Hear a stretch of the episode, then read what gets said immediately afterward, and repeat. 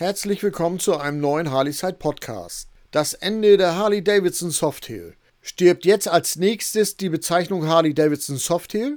Mir ist aufgefallen, dass Harley-Davidson in seinen Modellbeschreibungen den Namen Softail entfernt hat. Softail wurde jetzt in Cruiser umbenannt, genauso wie man die Bezeichnung zu den Touring-Modellen auf Grand American Touring geändert hat. Der Bereich Sportster wechselt zu Sport, hier scheint eine neue Namensfindung stattzufinden. Ich bin mal gespannt, wie das in der Community so ankommt. Google hat diese Änderung bereits übernommen. Wenn du auf Google Harley Davidson eingibst, dann siehst du schon in der Übersicht die neuen Bezeichnungen. Veränderungen auf der offiziellen Harley Davidson Seite. Auf der offiziellen Seite von Harley Davidson erkennen wir ebenfalls den Wegfall der Bezeichnung Softail. Dass aus Sportster nun Sport wird und die Touring-Modelle jetzt als Grand American Touring betitelt werden, ist ebenfalls ersichtlich. Dass die legendäre Sportster tot ist, ist ja offensichtlich. Auch wenn man bisher noch auf dem Traditionsnamen rumreitet, hat die neue Sportster S doch außer dem Namen rein gar nichts mehr mit der legendären Sportster zu tun. Vielleicht hätten sie hier schon früher ansetzen sollen. Die Sportster S ist doch eine ganz eigene und wirklich sportliche Klasse.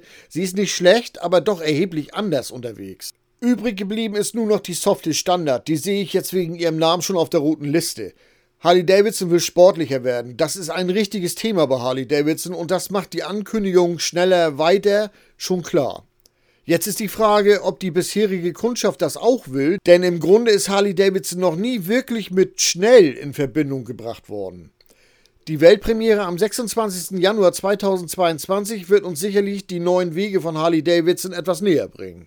Weitere Informationen findet ihr wie immer auf www.harleyside.de.